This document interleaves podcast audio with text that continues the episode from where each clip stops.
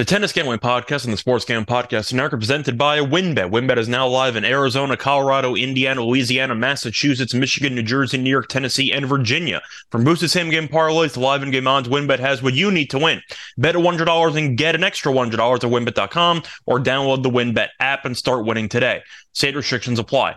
We're also brought to you by the Sports Gambling Podcast Final Four Watch Party this Saturday. Sweat out your favorite bets and win prizes with Ryan, Sean, and Colby over on youtube.com slash sports gambling podcast.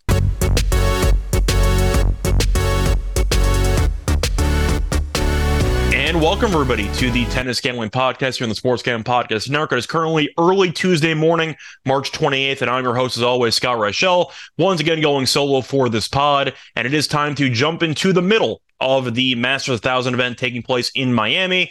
We kind of went back to a hybrid system for the actual episode breakdown. I know in Indian Wells we did episodes for every single round. This tournament, we didn't exactly do that. We skipped a couple rounds here and there. Now we're back for the round of 16, and we'll go from there. I'm definitely going to be back for the semis and the final. The question is if I'll be back for the quarters. Probably. Uh, so I should be having a, a lot of tennis content over the next week or so. So, t- so stay tuned for that. But before I get into any of the match previews, do want to recap how we did in the last episode was a long time ago, but ended up going undefeated. However, did not sweep. We did end up winning the lock. We had McDonald and Galan under the game total there. That worked out well. I thought McDonald would win somewhere around 6 4, 6 2, and he won exactly 6 4, 6 2. It's a nice win there for McDonald, but most importantly, won in a convincing enough fashion to cash the under for total games. And then for the dog, gave out Humbert to win in straight sets against Monfils. Monfils only got through six games and retired because of injury. So ended up getting a push there for the dog, but did win the lock. So undefeated. Can't really complain too much. I was going to fade Monfils, as I said before, uh, for a while because I wasn't overly impressed by how he looked against Thompson. And that's not exactly how I wanted that match to go by any means. Not because we lost the bet, but because Monfils, despite wanting to fade him at this stage in his career with all the injuries, he's still a very fun entertainer. And seeing him only last six games after going to three sets in a challenger event the week prior, not what I wanted to see. And I hope Monfils can make a full recovery, but definitely not a good sign there. And hopefully he can make it back to full strength shortly not just because we want to bet against him, but because of the fact that he has been a very entertaining tennis player for a long time, and you want to see him prolong his career. But anyway, can't really complain much about the actual results, but for the actual outrights, for the most part, kind of a mixed bag. We gave out pretty much the favorites for the first three quarters. Threw in a couple of flyers in there, which lost. Gave out Hurkacz and Tiafoe, for example, and those did not work out. Also ended up looking into Lehecka at eight to one, and he unfortunately lost pretty convincingly to Khachanov. But that was going to be our Cinderella quarter. There was the fourth quarter. We did like the favorites in the first three. I also threw out Rublev in the second quarter, and he's going to end up taking on a Sinner in this round. And then the winner faces off against either Van Zandschulp and Ruusuvuori. So we'll see what happens there. But if you bet the favorites blindly in this event, you've done quite well for yourself. And I kind of want to recap the overall takeaways for the event up to this point. And my first takeaway is going to be the favorites doing very well for themselves because, with a couple of exceptions, you've had kind of just chalk reigning supreme. Alcaraz is still around. He's against Tommy Paul. That's what I expected to have happen in the round of 16. Fritz is against Rune. We expected that to happen as well. Then you had the Zandschulp against Ruusuvuori matchup, which is a bit of a shock, but once again, you're talking about Zverev, who I wanted nothing to do with, and Ruud, who I wanted nothing to do with. Ruud has been a disaster. Really, no way around it this season. And Zverev hasn't been good either. Daniel destroyed him, beat him 6 0 in the first set. That was a bloodbath. But I can't say I'm surprised by that matchup per se.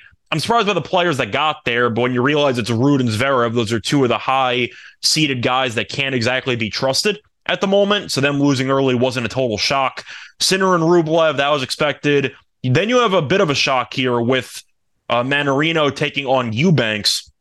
I figured it was going to be Hurkacz against probably Coric. Coric has kind of been up in the air, so that's a bit of a surprise, but not too much. And Hurkacz was a bit of a surprise, but he was coming off of that three plus hour marathon match against Kokkinakis, which went to three tiebreakers and every set was like an hour and change. And he seemed to be a bit out of gas, and Mannarino beat him in straight sets 7 6 7 6. So good for Mannarino. Had a nice little run there, beating Shelton and beating Hurkacz back to back. I do feel like facing off against Shelton prepares you quite well for facing off against Hurkacz because they're both pretty good servers, and Mannarino looked pretty sharp. The big surprise, though, is Eubanks. So I think it's going to be, right now at least, the Cinderella story because Eubanks has been really just underwhelming his entire career. He even lost to Feliciano Lopez in Mexico, and Lopez basically came out of retirement. So that was an embarrassing loss there, I think, in straight sets. But he's been good. Ended up beating Kudla in straight sets, beat Coric in three, had a nice win against Barrere. Now, Barrere did end up beating Norrie. I didn't mention that, by the way. It was, it was probably going to be Hurkacz against Norrie, but Norrie, I thought maybe would be fatigued after Indian Wells, and he got buried by uh, in his first match, lost 6 3 6 2. But Norrie's a guy that I've, I've tried to back, and he has moments where he'll make it far, but he usually falls a step short. Like if you'll bet on him to win a quarter, he'll make it to the quarters. He'll just probably lose. And we saw that in Indian Wells, and that was the only match we lost from that uh, two pick future parlay in the center to win the quarter and uh, Norrie to win the quarter. And that paid out at I forgot what it paid out. It was 25 bucks to win 1100, I think, or 40 bucks to win 1100 or something. Definitely hurt to not cash that by one match, but Norrie didn't have the firepower and he came out flat. Barrere beat him, and Eubanks has been good. So that's one of the most interesting matches, I guess, per se. Mannarino against Eubanks, which nobody saw coming. But then you had Halys against Medvedev. Medvedev, we picked to win the quarter, so I'm assuming he'll roll. But either way, fourth quarter, you have Sarund- uh, you have Cerundolo taking on Sonego, and you have Khachanov taking on Tsitsipas. So Tsitsipas didn't look great, but he ended up getting the job done against Garin in his first match because Gasquet ended up winning and then retiring. So Tsitsipas got a walkover in the third round. But Tsitsipas Khachanov should be fun. Rematch of the Australian Open match there. So we'll see what happens. Cerundolo beating up on Sun uh, beating up on Felix, I'll get to in a second, and Sonego having a nice win against Tiafoe. Uh, but for the most part, there really haven't been many upsets. You've seen a couple early on, uh, mostly with players who were either playing last week in Indian Wells and they were exhausted, or you just had players who we've kind of roasted on the show for their inconsistency or just being overrated or just based on betting odds being extremely mispriced. And we've roasted them for a while, and what they once again underachieved. And I'm mostly looking at Zverev. I'm looking at uh, I can't really criticize Norrie. Norrie's more of the fatigue angle, but Felix is another example there.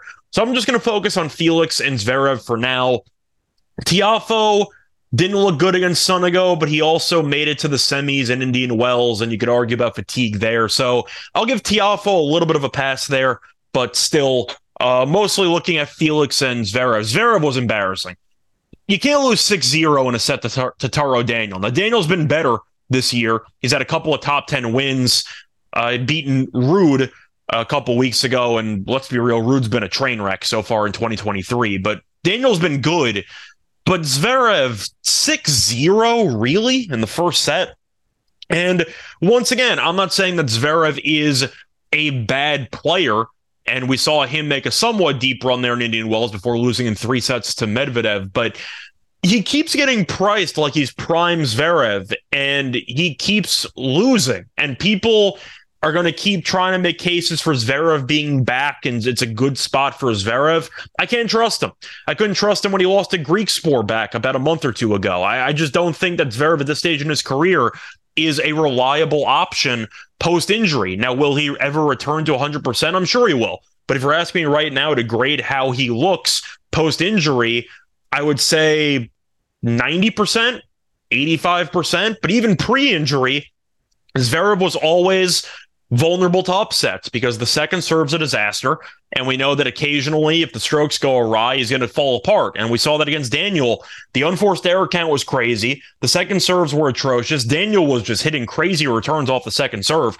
And we saw Daniel just destroy him. So Zverev, once again, you're not going to pat myself on the back too hard, but if you've been blindly backing Zverev, hoping he'd be able to regain form, you've lost money because he hasn't been very good. And then you have Felix, who was one of the OG guys that we roasted on this podcast. Dimitrov's, though, the all time OG guy who we're going to roast, and he lost in straight sets to Sinner, not going to roast him there.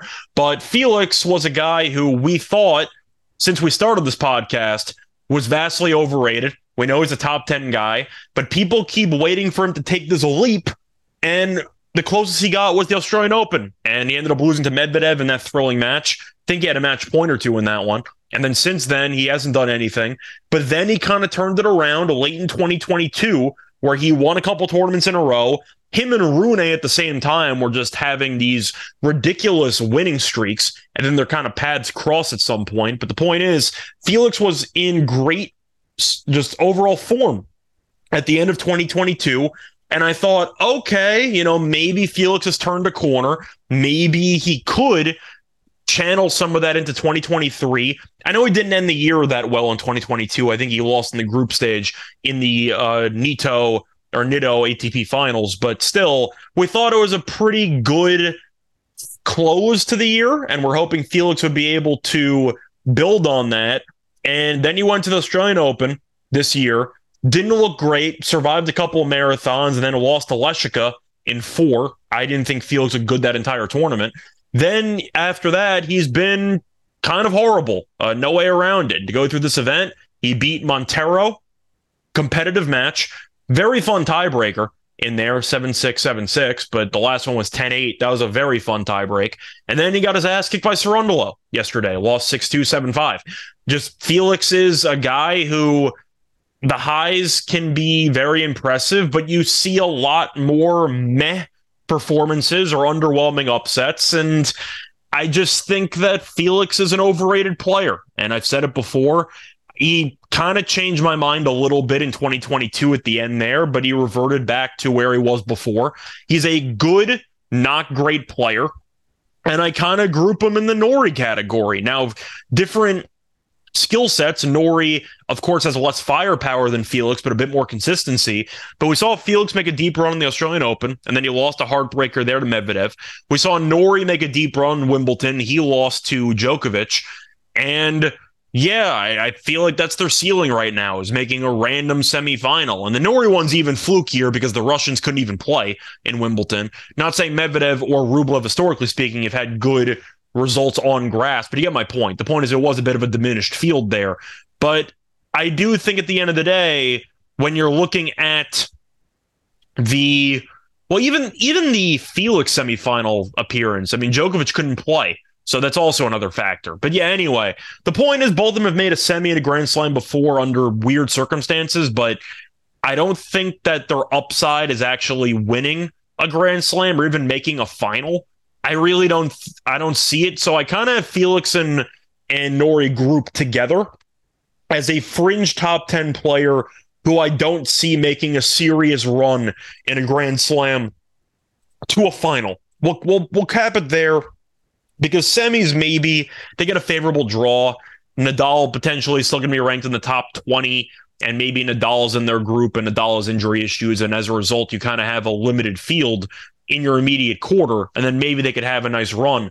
But for the most part, I really don't see it. I don't think either guy's going to make a semi anytime soon. Again, assuming that Djokovic is fully healthy and Alcaraz is fully healthy, and you know you can go through the sinners of the world. And Tsitsipas is also a bit of a head case, but Tsitsipas is still better than these two guys in my opinion. So the point is, Felix, I'm back down on. I tried to give him an optimistic uh, look recently, and it didn't work out again.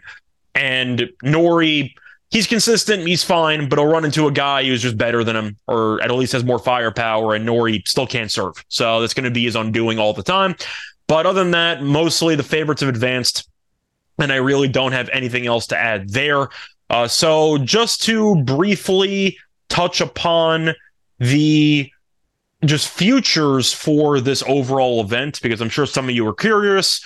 Um, Alcaraz is still the favorite. Nothing's really changed because once again, pretty much all of the favorites have won up to this point in terms of the favorites to win the event. I just mentioned about a couple upsets, but the main main guys have been surviving and realistically thriving. There haven't been many that were tested. Tsitsipas was tested, but Garin's actually had a pretty good run in hard court this year, which has been surprising. But Garin actually looks pretty good. I'm not saying he's going to win anything, but you know, Garin I think has put together some moments where he has looked pretty sharp. But if you want to look at the actual odds here to win the event, uh, as of right now, Alcaraz is still around plus 130, give or take, plus 140. Medvedev is the second favorite at around plus 225. Once again, I'm, I'm not really going to go through much because nothing's changed. I really just think Alcaraz is going to win the event. I even see him at plus 110 in some spots, but you have Medvedev at around 225. You have Sinner at 7 to 1, Tsitsipas at 11 to 1, Khachanov at 16 to 1, Fritz at 20 to 1. I think it's fascinating that Khachanov is lower odds than Fritz, but the argument is Fritz is, has Alcaraz in his quarter, so he's going to have a tough little combo there of dealing with Rune followed by Alcaraz, but I think Fritz is the better player than Khachanov. But yeah, I really don't see much value. I just think it's the same that we discussed when the tournament started. Alcaraz is our main guy. Sinner is going to be our flyer, and we'll go from there. So, yeah, not really much more to add, but that's kind of where we stand with the updated odds. But now it's time to get into the actual matches for the round of 16. I contemplated if I wanted to go through all the matches or if I would just look through a couple, but in reality, it's really not. I mean, eh, got like eight matches. It's it's not, it's really not the end of the world. So you know what? We'll go through all eight, uh, and we'll see how uh, the odds will look for matches, and we'll go through what we think has some value. So starting off with the early match, which is fascinating because they have probably the best match first at 11 a.m. Eastern time, which I think is bizarre. You have Sinner taking on Rublev. And for this matchup, Sinner is a favorite, rightfully so, minus 185 on the money line. Rublev is plus 165 the other way. As for the spread, Sinner is minus two and a half games. Rublev is plus two and a half games at minus 105. The over under is 22 and a half at minus 115 on the over. Under is minus 105. And you also have the over under two and a half sets. The over is plus 135. So starting off with where we always start off when it comes to these matches, we got to go through the head to head, looking for some historical trends, if any of them exist. So looking at the head to head here, it is pretty interesting. 2 uh, 2 in the head to head. Looking at the recent matchups, they faced off three times on clay, one time on hard court. Uh, 2020 was the hard court, and Rublev won two to one. And then Sinner retired. So that tells you absolutely nothing. And then the last three matches, Sinner's won twice on clay, one in Barcelona in 2021, one in straight sets, one in Monte Carlo in 2022 in three sets. And then you had Rublev winning in Roland Garros in 2022. However, that was tied a set apiece, and then Sinner retired midway through the third set. So Rublev has two wins against Sinner, both via retirement. And that doesn't tell me anything. So the head to head, I'm tossing in the garbage. That doesn't tell me anything. Sinner is the better hard court player, in my opinion, or at least I think his ceiling is higher. Rublev has been consistent for longer, but I do think with Sinner's firepower and his ability to keep the ball in play, this whole match comes down to if Rublev's unforced errors are going to destroy him. And I think that if Rublev can keep the ball in play, but still remain aggressive, I like his chances. But Sinner has played really well, and it wasn't his fault he ran into Alcaraz in the in, in Indian Wells. Sinner was having a very good tournament there, so he's in great form. Rublev's been in really good form too, but he's played a bunch of events. I'm kind of concerned about potential fatigue. And Sinner, we know, took some time off after he ended up losing in the final in, I believe it was Rotterdam, where he lost to Medvedev in the final. And then he took some time off to rehab a little bit or just to rest up. And he's been great ever since. Rublev didn't exactly take that time off. And I think that as a result, he's looked still good, but not as dominant as he did earlier a couple of weeks ago because I think fatigue could be playing a factor. But I do think that Sinner is worthy of being a favorite. Do I think that Rublev has a shot to win the match? Yes. I'm not telling you that Sinner is going to destroy him. I think it will be competitive. The question is, do I think that it's competitive enough where there's value on Rublev on the money line? He has looked good in this event. Beat uh, Wolf 7664, then beat Kekmanovic uh, 6162. Sinner has looked very good as well. Beat Desir in straight sets and beat Dimitrov in straight sets. For this one, I think I would probably lean to the over. At least worst case scenario, if you can if you, if you could find a book that lets you bet on a tiebreaker in the match, I think that's probably worth a look because I do see a tiebreaker taking place here. And I wanted to look at the head to head one more time. Uh, the head to head, they had one tiebreaker on clay, but once again, the only three matches they've had, which actually completed at least two sets, were on clay, which doesn't tell you anything. But I could see a tie break here, and I do kind of want to see what the odds on that would be. If it's plus money, I think that's worth a shot. I think you could potentially see two, three sets. Uh, do I see a tiebreaker in the match though? Sorry, I'm just trying to scramble and see if I can find anything. So tiebreaker in the match, I can currently find. Sorry, uh, just pulling this up. Uh, having to scramble at the last minute for props is pretty annoying. Uh, do I even see anything here? Uh, I do not. So that that sucks. Uh, to be honest, uh, I thought I could potentially find something. I was hoping to stall, so I was kind of extending some actual vowel sounds and maybe some consonants to see if I could find something, and I did. So over under a tiebreaker in the match. So one tiebreaker is plus 137. I like that. I think you'll see a competitive match. I think you might see a, a set with at least one break apiece and I think you could end up getting there. But it's mostly based on the fact that I like the over. Now, I think that at 22 and a half, you should see a bit of a competitive match. I think Sinner's going to win. I'd probably lean to Sinner in three if I had to pick it, but I do think 22 and a half games is the safer option because you could get a 7 6 6 4, which is reasonable. But any tiebreaker at plus 137, I think is worth something. So that'll be my plus money play there that I'll lean to in this match. But I do think Sinner's going to win I think he's the more consistent player, and I think that he's the perfect blend of firepower mixed with consistency. And Rublev is still going to be susceptible to a lot of unforced errors, and mentally that can make that can just have a toll on him. Where we've seen Rublev scream a lot, and he looks at his coaches a lot, and he looks extremely distraught when he hits a lot of unforced errors. And with Sinner's length, I think he'll be able to force Rublev to hit extra shots. And if that happens and Rublev misses a couple and Sinner goes wall mode, I think Rublev's going to self destruct. But I do think he can keep it together and use his firepower to hold serve a decent amount. And I think as a result, you should see a tiebreaker in here. So give me the tiebreaker at plus 137. And I'll also lean to Sinner with the over uh, for the games, I got nothing on two and a half. I don't mind the potentially leaning to Sinner in three if you want to go for a pretty decent plus money play. But I'll lean to the over in games and I'll lean to tiebreaker at plus 137. Now, moving on to the second match, you have Fritz taking on Rune. And to look at that head to head, it has been well, pretty interesting. Just kidding, I've never played before. So, looking at the actual path for both players, Fritz has looked pretty good. Uh, played against Nava and played against Shapo. So Nava was kind of a gift there because Isner, once again, Isner's just been horrible. Uh, lost in straight sets, uh, two tie breaks, shocker uh, to Nava.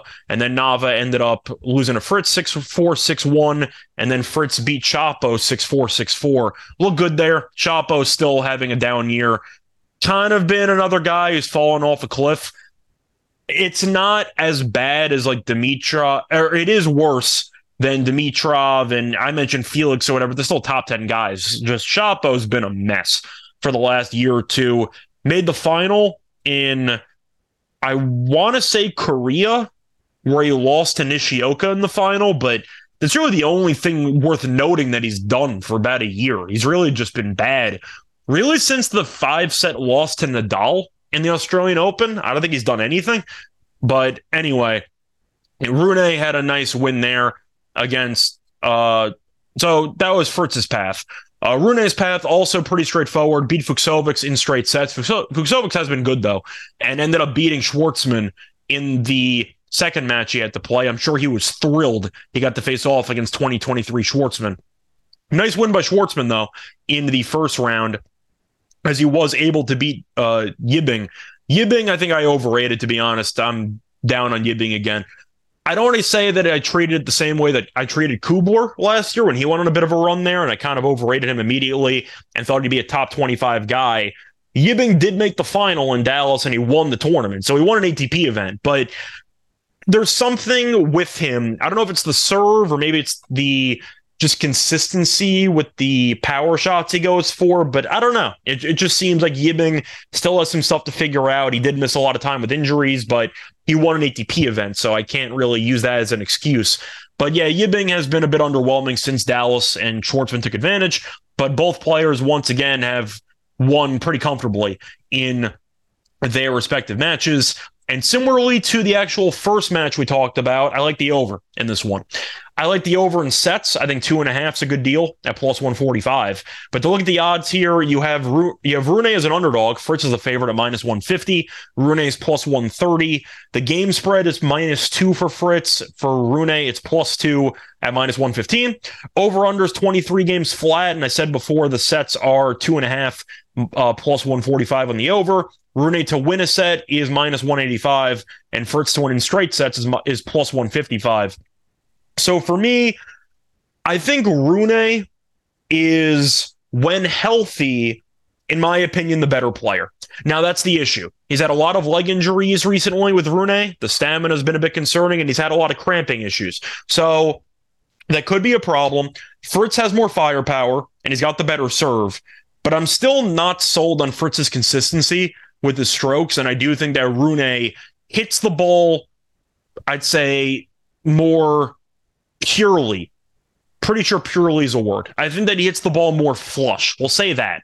So I do think that Rune, if it gets into longer rallies, Rune will have an advantage the longer the rallies go. And I think that Fritz does have the advantage because he is, of course, American and is taking place in Miami. But I think I'm going to lean Rune here, especially at these odds. I think this is more of a coin flip match. Now, I guess the argument is, well, Fritz the better server, so if he can hold, maybe he can pressure Rune's service games, and he'll be able to get himself maybe a couple more breakpoint chances, maybe. But Fritz, I still think when it comes to rallying, he leaves some to be desired. Now, he's gotten better at it. He's a top 10 player, or he's in and out of the top 10, I should say. But I think Rune is good enough to definitely give Fritz serious problems, especially if he doesn't cramp up. I know the movement's a lot better for Rune than it is for Fritz. But give me Rune here on the money line at plus 130. I think he's quite alive to win this match. I like the over two and a half sets at plus 145. But I think Fritz being this big of a favorite is a little bit surprising to me because I do think Rune is capable of giving Fritz problems and I think as a result, plus 130 is worth the look. So I'm going to lean to Rune there, and I'll lean to the over both in games and sets. Moving on, you have the first interesting, unexpected match here. Uh, in the round of 16, as you have Zandschulp taking on Ruusuvuori. Uh, Zandschulp has had a pretty nice run. He had a nice win there against Ruud in the last match that he played in. Uh, so he won that one, and he also beat Popyrin in three in his first match here. Meanwhile, Ruusuvuori's had a much easier go of it. So he ended up going through qualifying. Or, sorry, uh, he did not go through qualifying. He had to play in the round of 128. Uh, so to look at his matches so far, he ended up beating Borges in the first round, 6 1, 6 4.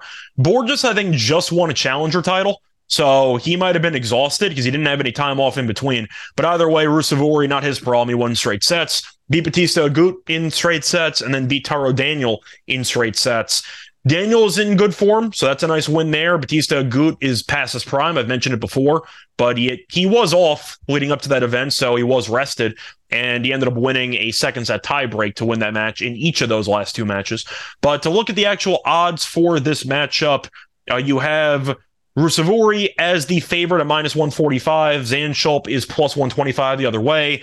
Game spread seems to be just constantly around two or two and a half uh, for every match we've covered so far. And the over under, once again, 23. And you have the over under in sets at plus 130 on the over. So for this matchup, I think Ruusuvuori should be favored. And I am going to take him. I think that he's the better player than Zandschulp right now. Once again, Zandschulp, nice wins, beating you ended up beating Popyrin and Ruud. The problem is you went to three sets against both of them, and we've roasted Ruud for underachieving all year long. And you ended up seeing Zandschulp win that one, coming back from a set down. I thought Ruud was horrible in that match, and the fact that it was still a war is a bit concerning to me. And Ruusuvuori's look good against players in pretty good form. So I think that does. Uh, I think Zandschulp's resume is a little bit inflated, and Byron's decent, but he's a bit streaky as well. So I'm going to lean to Ruusuvuori here. I think that he's the better player, and I think there's some value on it. Plus, go through the head-to-head here. Uh, Zandschulp is currently one and one against Ruusuvuori. However, both meetings were on uh, grass. Which tells you absolutely nothing. So I'm tossing that in the garbage. But based on recent form, and what I've seen in this tournament, Ruusuvuori looks like he's handled the court conditions better as he has had a straight set, straightforward victory in every single match he's played, while Zandschulp's had a couple of wars. So give me Ruusuvuori on the money line at minus 145 there. Moving on uh, to the uh, rematch of the Australian Open, you have Tsitsipas taking on Khachanov. For this matchup, it is pretty even. You have Tsitsipas, a minus 120 favorite, Khachanov at even money the other way. The over under in games is 24, slight juice to the under, but it's minus 101 to the over, under is minus 119. Tsitsipas games minus one and a half is plus 111. Khachanov plus one and a half games is minus 131. And looking at the sets here, over two and a half sets is plus 126. Tsitsipas to win in straight sets is a plus 200. So looking at the head to head, I just alluded to it, but Tsitsipas did just beat uh did just beat Khachanov in the Australian Open, and that was a pretty straightforward match initially. Tsitsipas was up two sets and a break, I believe, and then Tsitsipas kind of choked it. Khachanov fought off a, a couple of really, really uh, stressful situations there in the second set and ended up in the third set, I mean, and ended up winning the third set. But then Tsitsipas immediately went up a break in the fourth and won that match comfortably. Tsitsipas is 6 0 lifetime against Khachanov. And it's only minus 120. Now, I know Tsitsipas had a tough go of it against Garin. It was his first match in a while. He's battled an injury or two but he ended up facing off against Jordan Thompson and Indian Wells. He stated after he lost that match that Tsitsipas, or that he himself was battling, I should say, a certain injury, and he was forced to play in this event because of his ATP ranking. And it basically sounded like he didn't want to play, and he had to. Now he seems fine, but the injury has to be baked in because Tsitsipas is only minus 120 here against a guy that he's beaten six times that he has never lost to. So I think on principle, I have to link to Tsitsipas here because once again, just matchup wise, he's given Khachanov nightmares. And it just seems like, based on their careers, Tsitsipas is Khachanov's boogeyman. And I feel like minus 120 is a good price. So I'm going to take Tsitsipas at minus 120. Not going to really overthink this. If you want to make a case for Khachanov, I'm not going to stop you because you're factoring in the injuries and the fact that Tsitsipas is not currently playing in peak form. But matchup wise, he's just a bad matchup for Khachanov. So give me Tsitsipas at minus 120 on the money line. Moving on, you have Alcaraz taking on Tommy Paul, which should be a fun match because they had a very fun match in Canada last year where Tommy Paul actually won in three sets, which was an absolute thriller. And I remember watching that match thinking, this Tommy Paul guy is actually better than I remember because he's been very good ever since. And that was the first match I kind of noticed it. But either way, Alcaraz has been an absolute machine so far in this event. And he's won the first set of each of his first two matches 6 0. Uh, but I mentioned before, I said it was in France. It was actually in Canada. Uh, wait, did I say France or did I say Canada? either way, the point is it was in Canada. Sorry if I misspoke before. I don't remember what which I said. But Paul won in three sets, and that was definitely a war. Uh, but looking at the actual matches in this event, you have seen Alcaraz have a very, very easy go of it. Ended up beating Bagnis 6 0, 6 2. It looked like Bagnis wasn't going to win a game there for about 30 something minutes. First set was 23 minutes. It was a murder. And then he won the second set six two. I think Bagnis actually broke him in that second set, but that means Bagnis only held serve one time in the entire match. Then Alcaraz won the second match 6 0 7 6 against Lajovic. Nice win by Lajovic, beating Murray in the first round. But props to for bouncing back after losing that first set 6 0 to make it competitive. But Alcaraz still won that one in straight sets. Tommy Paul, though, has looked fine got taken to three sets against Huesler, but came back from a set down and then ended up beating Fokina in straight sets there, 6 3, 7 5. Fokina's been good this year, so nice win there by Tommy Paul. Was competitive, but Paul got the job done. So for this match, Alcaraz, as I said before, is a massive favorite. He's roughly minus 600. Paul, the other way, is plus 460. For game spread, you can get four and a half minus 125 on Alcaraz, plus four and a half on Paul. And for the games, you can get 20 and a half. The over under is at minus 110. And Paul to win a set is plus 150. Alcaraz in straight sets is around minus 180. So Alcaraz is in great form. He's off of his Indian Wells victory, where he did not drop a set in the entire tournament. However, the thing is, how has Alcaraz looked in this event? And I just mentioned he has not dropped a set. He won the first set in each of the first two matches 6 0. However, I don't, when I've watched Alcaraz play, I feel like he's kind of on autopilot right now, where he looked at the schedule. Bagnis is a clay court specialist who not, I don't know how the hell he made it into the main draw, but Lajovic has been good for the most part, mostly a clay guy as well. But it looked like Alcaraz was just going through the motions of, I know I'm better than this guy. I'm going to win the game. I'm going to win the match anyway. And there were moments in each match where he kind of took his foot off the gas, where he thought he had the match in the bag. And he let his opponent kind of climb back into it a little bit. Bagnis broke him one time, which looked impossible from what we saw early on.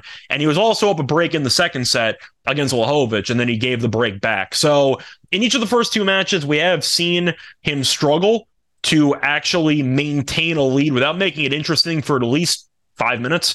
And he was serving for the match there in the second set against Lajovic at 5 4, and then got broken and then won the tiebreaker in the second set anyway.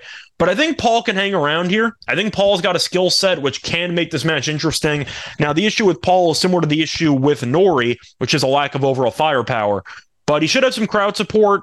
Crowd's going to be tricky though, because you have an American against Alcaraz, and everyone there's everyone at the event's going to see want to see Alcaraz. So it's going to be hit or miss. But I do think at the end of the day, Paul can make this match competitive.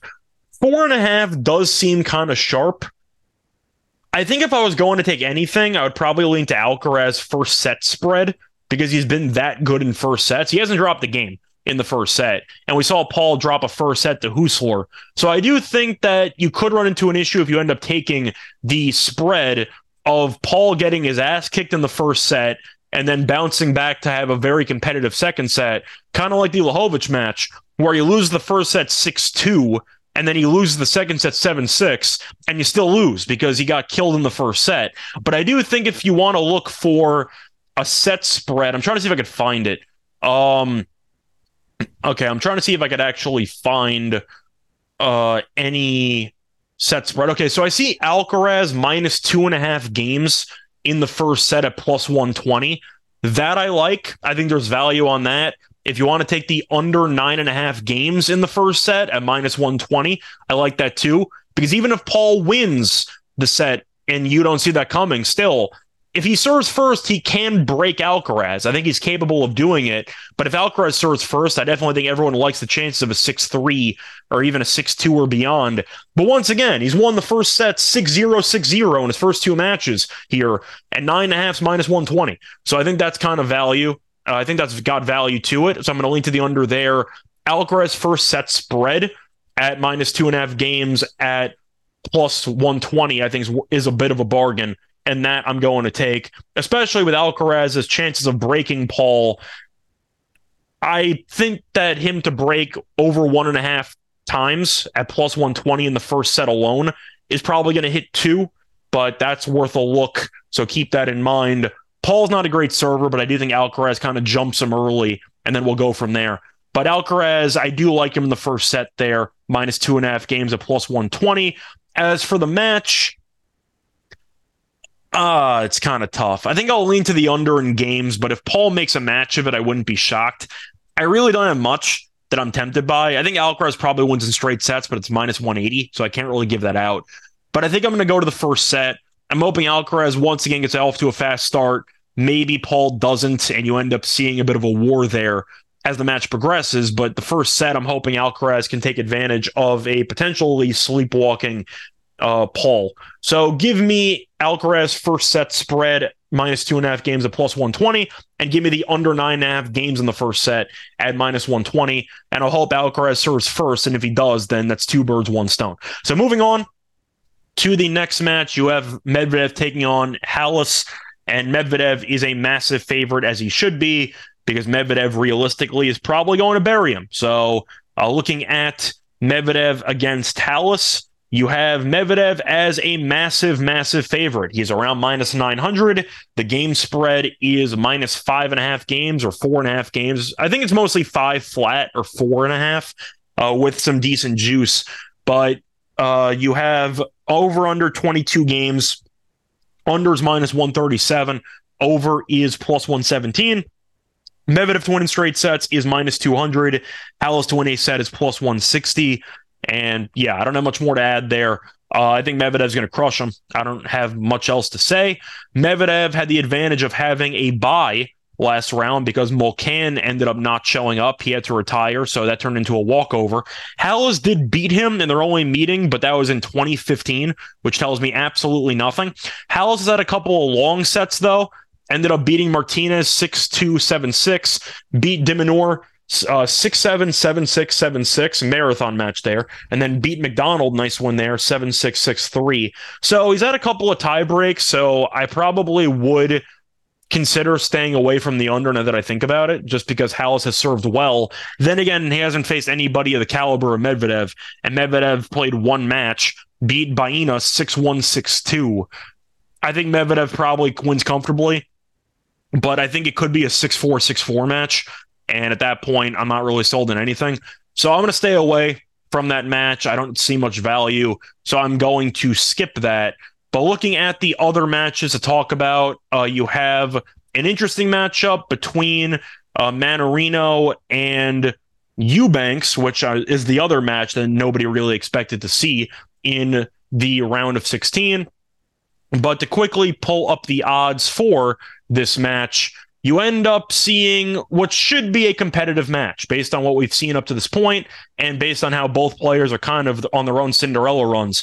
But actually, as of right now, I'm trying to see if I can even find odds on those matches. Sorry, just give me a second. I thought I had odds on it. Maybe if it was maybe it was pulled, but now I can't find odds on them. So let me see if I can quickly find odds. Um, as of right now, I don't think I see odds on those matches. So I'm just checking one last book, hoping that they have it. Um, do they have it? Big bucks, big bucks, and no whammy. They do not. Okay. So the final two matches that we didn't cover were the Mannarino match against Eubanks and the Cerundolo match against Sonego. So to go through those, the Eubanks piece is fascinating to me because Eubanks is a bit of a shock to be here, and he's got the American crowd behind him. However, I do think that Mannarino is a player to, that's going to give Eubanks problems because of his unique play style. The extremely flat balls that he hits, I think, is going to be a problem for Eubanks, who hits a bunch of unforced errors. Eubanks is a go for broke kind of guy, and he tries to use a lot of firepower, which has translated well to these courts. But Mannarino has been feisty, and he ended up having a complete no show in the first set of this tournament against Zhang. Well, it's the first set 6 1 and then he's been great ever since. Won the final two sets there, then beat Shelton, even though the crowd was very, very heavy on Shelton, especially since Shelton was, I want to say, a Florida Gator, I think, for college. So he was a local product, I think. Um, let me just pull that up. I'm pretty sure he was a Florida Gator for college. Yeah, he was. So he was a Florida Gator. So the crowd was all over Shelton, and Mannarino still beat him, and then beat Hurkacz the match later. So I'm gonna go with Mannarino here. I just think he's the better player. And Eubanks has played well. I get all that, but Mannarino, with his unique style of play, I think he'll give Eubanks problems because I'm not sure how Eubanks is supposed to prep for him. So give me Mannarino to get that job done.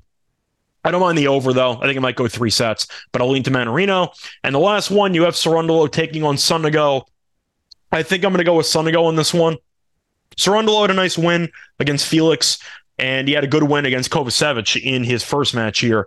But I think Sonego is just the better player. Uh, he beat Thiem in the first round. Nothing to take away from there. Thiem's a mess. He's a challenger level player at this point. Beat Evans in three and then beat Tiafoe comfortably. I think Sonego is the better player. I see a war in that match, though, so I will lean to the over, but I will lean to Sonego to go to get the job done. But that's going to wrap it up for the actual uh, breakdowns for the round of 16 matches. Now it's time to get into the actual lock and dog picks. But before I get into that, going to have a quick word from our sponsors. WynnBET is the official online sportsbook of the Sports Gambling Podcast Network. WynnBET is now active in Massachusetts and a ton of other states. And March Madness is here. It's Final Four time, and there are so many ways to bet on the big dance. Sign up today to receive a special offer. Bet $100 to get an extra $100, limit to state availability. And of course, for our DGens out there, if you hit the biggest long shot parlay of the week, you get a $1,000 free credit. So to choose from, and all you have to do is head over to wynnbet.com or download the WynnBET app. Offer subject to change. Terms and conditions at wynnbet.com must be 21 or older and present in the state where play the WynnBET is available. If you or someone you know has a gambling problem, call 1 800 522 4700. We're going to hang out with Sean and Ryan at Stadium Swim and watch the biggest golf tournament in the world. You can win a three night stay at Circa Las Vegas to hang out with the guys. The contest is completely free to enter. Just go to sportsgamblingpodcast.com slash golf party. And if you don't win the contest, you can still get a discount on a room using the promo code SGP 15. The Final Four watch party is going viral hang out with the guys on their YouTube channel for the entire Saturday of Final Four action. Live bets, prize giveaways, and much more. Subscribe to the to youtube.com slash sportsgamblingpodcast.com and tune in on Saturday. We're also brought to you by Underdog Fantasy. Underdog Fantasy continues their March Madness College Pick'em. It's a great way to get in on the action, especially if your bracket is busted. Plus, Underdog Fantasy has your favorite college basketball player props and great NBA and NHL daily games. Head over to UnderdogFantasy.com and use the promo code SGPN for a 100% deposit bonus up to $100. That's UnderdogFantasy.com, promo code SGPN. Welcome back, everyone, to the Tennis Gambling Podcast. Just finished previewing the round of 16 matches in the Miami Open. Now it's time to get into the actual lock and dog picks for the episode. So, starting off with the lock, I am going to go back to that Ruusuvuori match taking on Van Zandschulp. And for this one, I am going to go with Ruusuvuori on the money line at around minus 145. Simply put, I think Zandschulp has done pretty well here, but going three sets against Popyrin and Ruud doesn't exactly win me over. Ruud on paper sounds good, but then you got to keep in mind the context of him really just being horrible in 2023. And I think as a result, Zandschulp has really looked fine. I don't think he's looked overly amazing by any means. Ruusuvuori, I think, looked really good. And the fact that he hasn't dropped a set up to this point definitely helps. His skill sets translated well to the actual surface. And I do think at the end of the day, when you see him beating Bautista Agut and Taro Daniel in straight sets, that's impressive to me. So I do think that Ruusuvuori is in better form, and I think that minus 145 is a good price. Might be competitive, might maybe go to three sets, but give me Ruusuvuori there to get the job done at minus 145 on the money line. And for my dog, I am going to go back to that Alcaraz and Tommy Paul match, and I am going to go with the first set spread. I thought about going with an over two and a half sets. The runner up option was Rune or maybe Rune two and a half sets. But either way, I think I'm going to go with Alcaraz first set spread minus two and a half games at plus 120. At the end of the day, it's a guy who's won the first two the first set of each of his first two matches here 6-0 6-0 and i get that it's against weaker competition but the point is alcaraz has been very good lately of jumping on his opponent early. And I do think that Tommy Paul, despite beating Fokina in his last match, which was a good win, I do think Paul's lack of firepower is going to be a problem for him in this match. And if Alcaraz can hit his spots, be aggressive in the rallies, while also not hitting that many unforced errors, which was really his undoing in Canada when they faced off.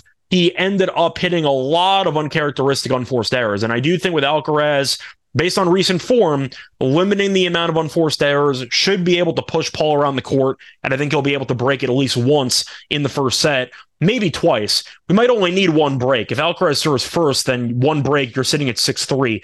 So give me Alcaraz to win the first set spread. Uh, minus two and a half there at plus 120. So once again, the lock and dog for the show going to give out Ruusuvuori on the money line at minus 145 as the lock. And for the dog, going to give out Alcaraz minus two and a half games at plus 120.